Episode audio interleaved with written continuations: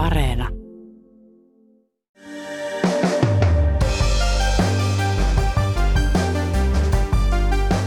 Puoli vuotta on kulunut siitä, kun Venäjä hyökkäsi Ukrainaan, eikä loppua näy. Tänään maa juhlii itsenäisyyttään ilman suuria juhlamenoja sekä iskuja peläten. Uutispodcastissa Ylen Ukrainan toimittaja Maxim Fedorov kertoo, kauanko ukrainalaiset vielä odottavat sodan jatkuvan – ja millaista on valmistautua koulujen avautumiseen ensimmäistä kertaa Venäjän hyökkäyksen jälkeen, kun ei yhtään tiedä, montako oppilasta tai opettajaa kouluun palaa. Tänään on keskiviikko, 24. elokuuta. Kuuntelet uutispodcastia, minä olen Reetta Rönkä.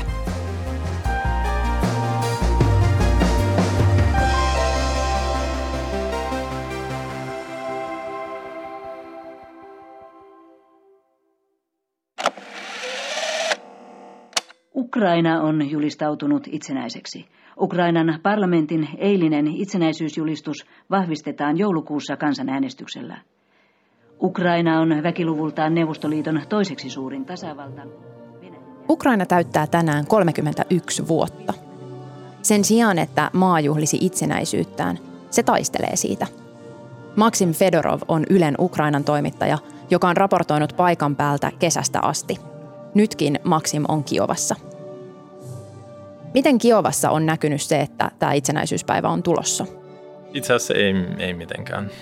Semmoinen tietty ähm, huolestuneisuus on, on vähän noussut tuossa kiovalaisissa ja ehkä kaik, niin kuin kaikkialla Ukrainassa, mm, että mitä, mitä, mitä saattaa tapahtua, mutta siis niin kuin juhla on niin kuin sydämissä tietenkin. Sydämissä on, mutta ei mitenkään, nämä päivät ei ole eronnut paljon niin kuin muista päivistä. Ja ihmisiä on kaduilla ja, ja mm, liikenne toimii ja, ja kaikki on ennallaan ja, ja kahviloissa on ihmisiä ja ravintoloissa. Ennen juhlittiin kyllä näyttävästi, oli, oli niin kuin kansanjuhlia, keikkoja ja, ja sotilasparaateja, ei tosin joka, joka vuosi, mutta oli silti. Ja sitten oli presidentin vastaanotto ja, ja vaikka mitä, mutta tänä vuonna kaikki on peruttu. Kaikki semmoinen ähm, julkinen kokoontuminen on peruttu. Ukrainan itsenäisyyden juhlinta on oikeastaan kaksipäiväinen. Ensin lipun juhla ja sitten tämä kansallispäivä. Mutta tänä vuonna sodan ja Venäjän iskujen uhan takia kaikki suurempi ilakointi on peruttu. Kiovalaisia on kuitenkin kerääntynyt näiden päivien aikana yhteen tiettyyn paikkaan ihastelemaan tuhottuja venäläisiä panssarivaunuja ja muuta sotakalustoa. Toi Kiovan pääkatu on, on, nyt, on nyt suljettu liikenteeltä ja siellä on nyt tuhottujen venäläisten sotakoneiden näyttely. Ja siellä on ihan siis törkeän paljon ihmisiä ja mä olin tuossa suorassa 6.40 eilen, ja, mikä on siis mulle ihan hirveä aika, mutta siellä oli jo ihmisiä ja ne ei, niin kuin, ei ollut niin kuin satunnaisia ohikävelijöitä, vaan, vaan ihan vartavasten sinne tulleita ihmisiä. Ja täällä kaikki vitsailee, että, että Venäjä halusi järjestää sotilasparaatin äh, Kiovan pääkadulla, mutta ja nyt, nyt venäläinen tekniikka pääsi Kiovan pääkadulle, mutta ei siinä kohdassa, mitä, ne, mitä Venäjä itse toivoi.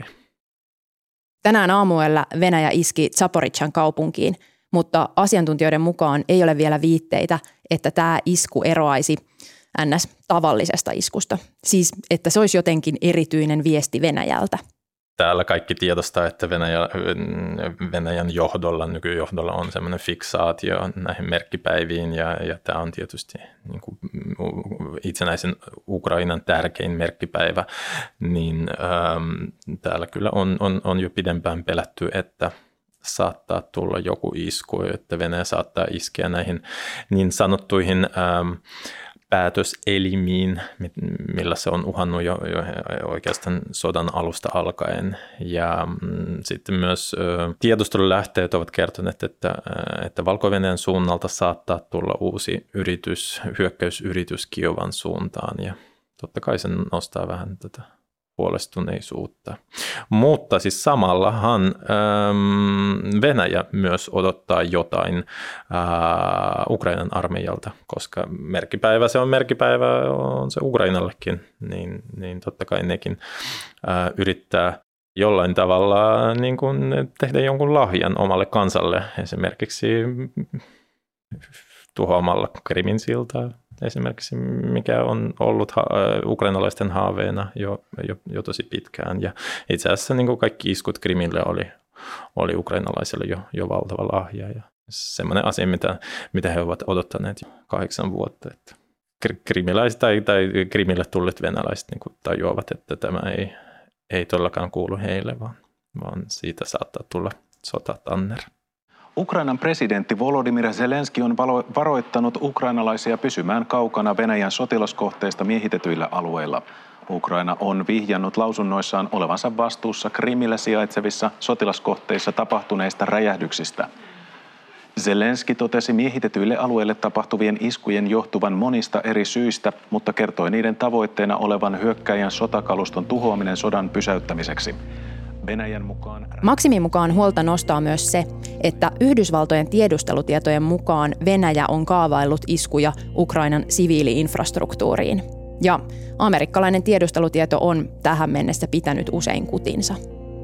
Yhdysvaltain Ukrainan suurlähetystö on kehtonut omia kansalaisia poistumaan Ukrainasta, niin se huolettaa paljon, paljon enemmän, koska tiedämme, että amerikkalaiset tiesivät erittäin hyvin, kuinka, sodan, kuinka sota alkaisi. Ja nyt sen, äh, sen tiedusteluilmoituksiin pitää, pitää suhtautua vakavasti. Ja sitten totta kai, äh, mistä huomaa, että äh, että huolestuneisuutta on enemmän, niin kännykkään tulee jatkuvasti viestejä viranomaisilta, että, että olkaa varuillanne ja välittäkää noista ilmahälytyksistä. Ja sitten näiksi, näiksi päiväksi on suuri osa työntekijöistä on siis, siis siirretty tuonne etätöihin.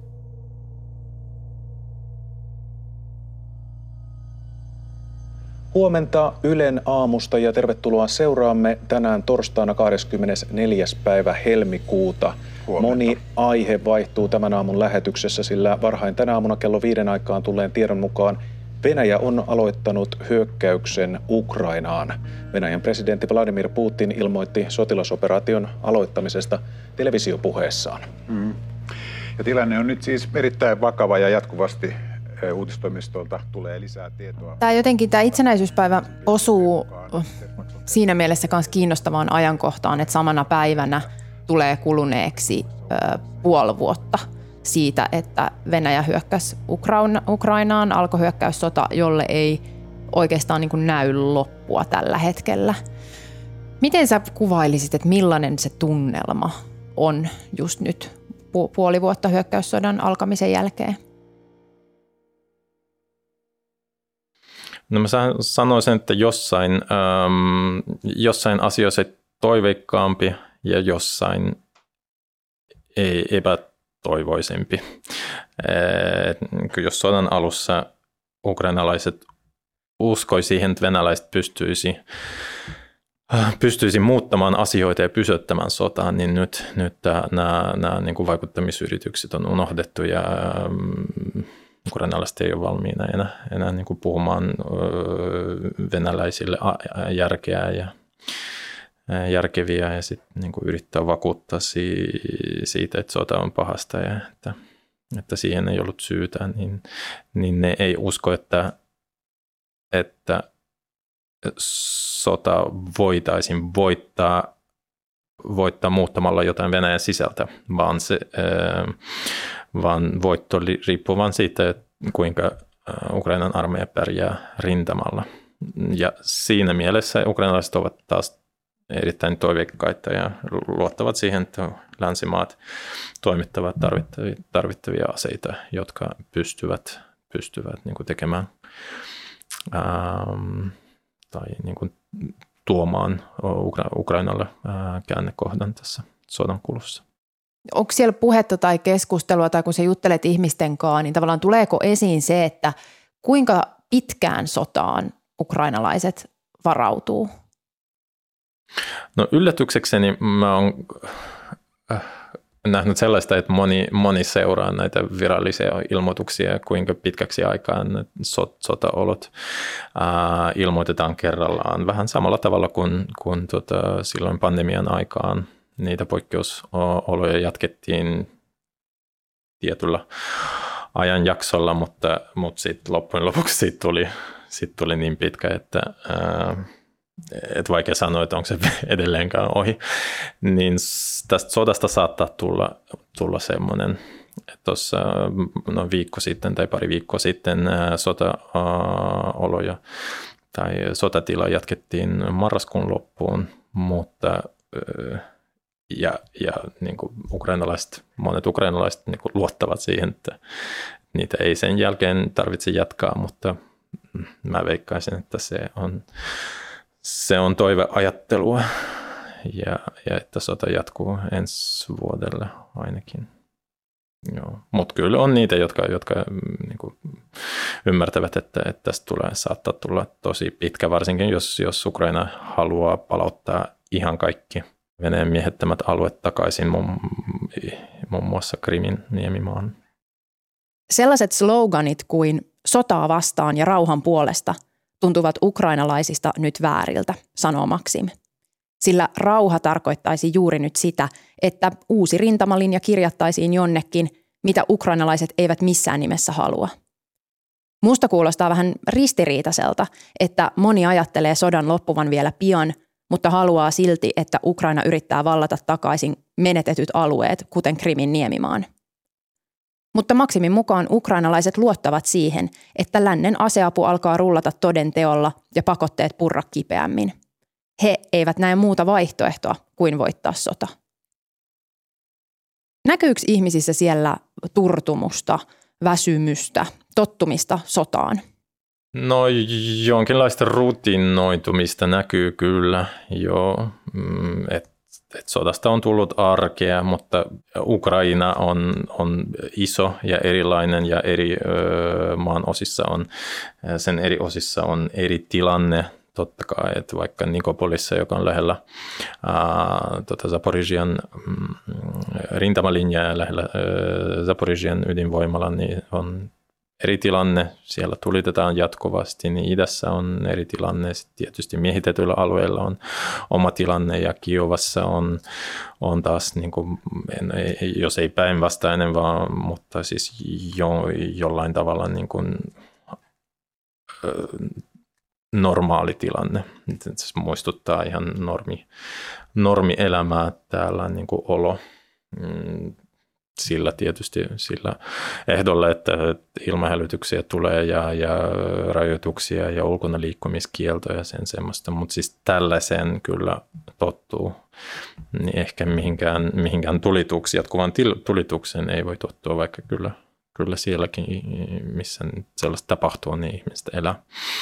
Mm, sotaväsymystä, tämä on, niin kuin, tämä on tosi monimutkainen asia kyllä, että, että ukrainalaiset väsyvät ja ovat ehkä epätyytyväisiä johonkin rajoituksiin, mitä ne pitää perustettomana. Esimerkiksi täällä, täällä ukrainalaiset miehet haluavat kyllä päästä, päästä käymään ulkomailla, mikä on siis kiellettyä, on ollut kiellettyä sodan alusta asti tai hyökkäyksen alusta asti. Mm näitä ehtoja lievennetään äh, säännöllisin väliajoin, mutta siis todella vähän, vähän, niin suurin osa ei kyllä pääse sellaista. Että vaikea sanoa, siis onko, voiko tätä sanoa turtumiseksi tai väsymykseksi. Tottuminen kyllä. Sä oot ollut siellä nyt useamman kuukauden, niin mihin sä itse olet tottunut? Jos, jos tulee ilmahälytys, ilmahälytys, niin ensimmäisenä ajatuksena ei ole, voi ei, nyt, nyt tulee joku, ää, joku ohjus ja, ja tappaa muut, vaan se, että voi ei, mä en pääse kuntosalille tai mä en pääse kauppaan. Joo, sellaista kerran piti lähteä kuntosalilta kesken, kesken treenin kun tuli ilmahälytys. Mä tulin siis, mä tulin semmoisen aikaan, jolloin nämä aktiiviset sotatoimet täällä Kiovan, Kiovan rintamalla niin oli jo ohi, niin se, ei, niin kuin se kuulostaa ehkä, ehkä pelottavammalta kuin, kuin se on. Kiovassa sota yhtä aikaa ei näy ja näkyy. Ihmiset istuvat ravintoloissa ja kaduilla on väkeä, kaupasta saa kaikkea. Mutta kaupungissa näkee myös sotaan varautumisen merkkejä ja voi vaikka kohdata rintamalta lomalla olevia sotilaita. Niillähän on sellainen asia kuin rotaatio, eli ne ei ole koko ajan ää, siellä rintamalla, vaan ne tulee säännöllisin väliajoin tuossa niin lepäämässä kotikaupungissaan ja, ja on täällä on tavannut esimerkiksi tyypin, joka, on, joka lähtee tällä viikolla ää, Lysychanskiin itärintamalle. Sitten, ja, no ne on kyllä kertonut hurjia asioita, on menettänyt paljon, paljon ihmisiä ja se on, se on kyllä tosi surullista kuunneltavaa. Mutta siis ne on kyllä niin kuin voimannuttavia tapaamisia, koska ne, ei, ne uskoo vahvasti voittoon ja ne on valmiina, valmiina taistelemaan. Ja pitkin äh, Kiovan katuja on, on kaikenlaisia panssarivaunuesteitä edelleen. Ja Kiovan, jos lähtee jonnekin Kiovan esikaupunkiin, niin siellä on, on tarkastuspisteitä, totta kai semmoista näkyy. Ja sitten julkinen liikenne ei toimi, jos on ilmahälytys. Niin totta kai katukuvassa näkyy paljon poliiseja, paljon ää, sotilaspukuisia ihmisiä, todella paljon. Mutta mä kävin tänään, ää, tänään niin ad hoc tuossa mm, katsomassa krematoriumia, joka on siis arkkitektonisesti erittäin hieno rakennus ja ää, ja se on keskellä semmoista hautausmaata ja siellä on paljon tuoreita hautoja, missä on, missä on kaksikymppisiä miehiä paljon kesän ajalta myös tuoreita hautoja. Niin kyllä se, kyllä se on totta, mitä täällä tapahtuu. Myös ensi viikolla Ukrainassa koittaa tärkeä päivä – Ensimmäinen syyskuuta maan koulut avautuvat ja lapsia pääsee lähiopetukseen, siis ensimmäistä kertaa sen jälkeen, kun koulut heti Venäjän helmikuisen hyökkäyksen jälkeen suljettiin. UNICEF arvioi jo keväällä, että hyökkäyssodan alettua noin puolet Ukrainan lapsista, siis yli neljä miljoonaa lasta, oli joutunut pakenemaan sotaa ulkomaille tai maan sisällä. Koulujen edessä on suuri haaste, koska kukaan ei tiedä, kuinka monta lasta tulee kouluun, eikä kukaan vielä tiedä, kuinka monta opettajaa tulee kouluun, koska totta kai suurin osa opettajista on, ää, on naisia, niin osa on lähtenyt, lähtenyt muualle Ukrainaan, osa on lähtenyt ulkomaille, niin kukaan ei tiedä, kuinka moni palaa, palaa töihin ja kouluun. Paikallisten mediatietojen mukaan noin 40 prosenttia maan kouluista pystyy avaamaan ovensa – me tiedetään, että ainakin viides osa kouluista on tuhottu, koulurakennuksista on tuhottu kokonaan. Eli ne lapset, jotka on ollut näissä kouluissa, niin ne joutuu joko muihin kouluihin tai, tai sitten etäopetukseen. Ja että ainakin puoli, puoli miljoonaa lasta on, on poissa Ukrainasta, niin, niin ne ei todennäköisesti pääse, pääse takaisin ja moni koulu on, on toiminut väestönsuojina ja, ja, tai sitten ää, jopa pak, pakkosiirrettyjen ää, ukrainalaisten majapaikkana. Ja nyt siis ää, osa kouluista avautuu lähiopetukseen, eli ne, joissa on väestönsuoja. Ja totta kai väestönsuojat on yleensä pienempiä, että sinne ei mahdu ihan kaikki lapset, että sitten joudutaan priorisoimaan, ketkä saavat ja ketkä ei. Ja ilmeisesti niin kuin mitä pienemmät lapset, sitä todennäköisemmin ne sitten käy koulussa, käy koulussa lähiopetuksessa. Sä ilmeisesti kävit myös jossain koulussa jo vierailulla. Miten sä voit kertoa siitä? Joo, mä kävin tuossa Cherkassin kaupungissa tekemässä ää, juttukeikalla koulussa, ää, joka oli siis majapaikkana, ää, pakolaisten majapaikkana ja ää, nyt, se, nyt pakolaiset on, on ää, siirtynyt jo, jo mm, muihin majoitustiloihin ja koulu, koulut alkaa ja niiden väestön suojassa on tilaa 30 prosentille oppilaista. Se on noin tuhannen, tuhannen oppilaan koulu. Cherkasin kaupunki sijaitsee parisataa kilsaa Kiovasta etelään ja se on etäällä nykyisestä rintamalinjasta. No ainakin rehtorin sanojen mukaan lastet, lapset haluavat, ne kaipaavat koulun tosi paljon, koska no, ensin tämä pandemia, sitten sota, niin se on korittanut paljon ja ne kaipaa, kaipaa jos ei niin kuin, ää, läksyjä, vaan, vaan semmoista rentoa yhdessäoloa ää, ikäistensä kanssa ja, ja jotain niin kuin liikunnallisia aktiviteetteja. Niin totta kai ne pystyy, pystyy tekemään niitä nytkin, nytkin kesällä, mutta siis kavereiden kanssa ja mm, jotkut kaverit on lähtenyt, jotkut ei ole siellä, niin, niin koulu tavallaan niin kuin kerää, kerää kaikki kaverit yhteen.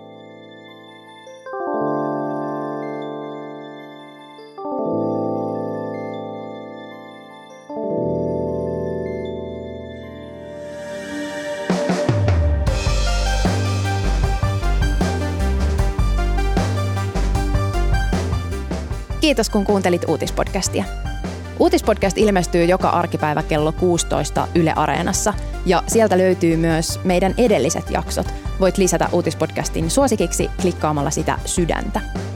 Palautetta saa laittaa sähköpostilla uutispodcast at yle.fi ja mut löydät sosiaalisesta mediasta at Reetta Ronka. Tämän jakson äänistä ja leikkauksesta vastasi Sami Lindfors. Uutispodcastissa me syvennymme siihen, mikä on tärkeää juuri nyt. Moi moi!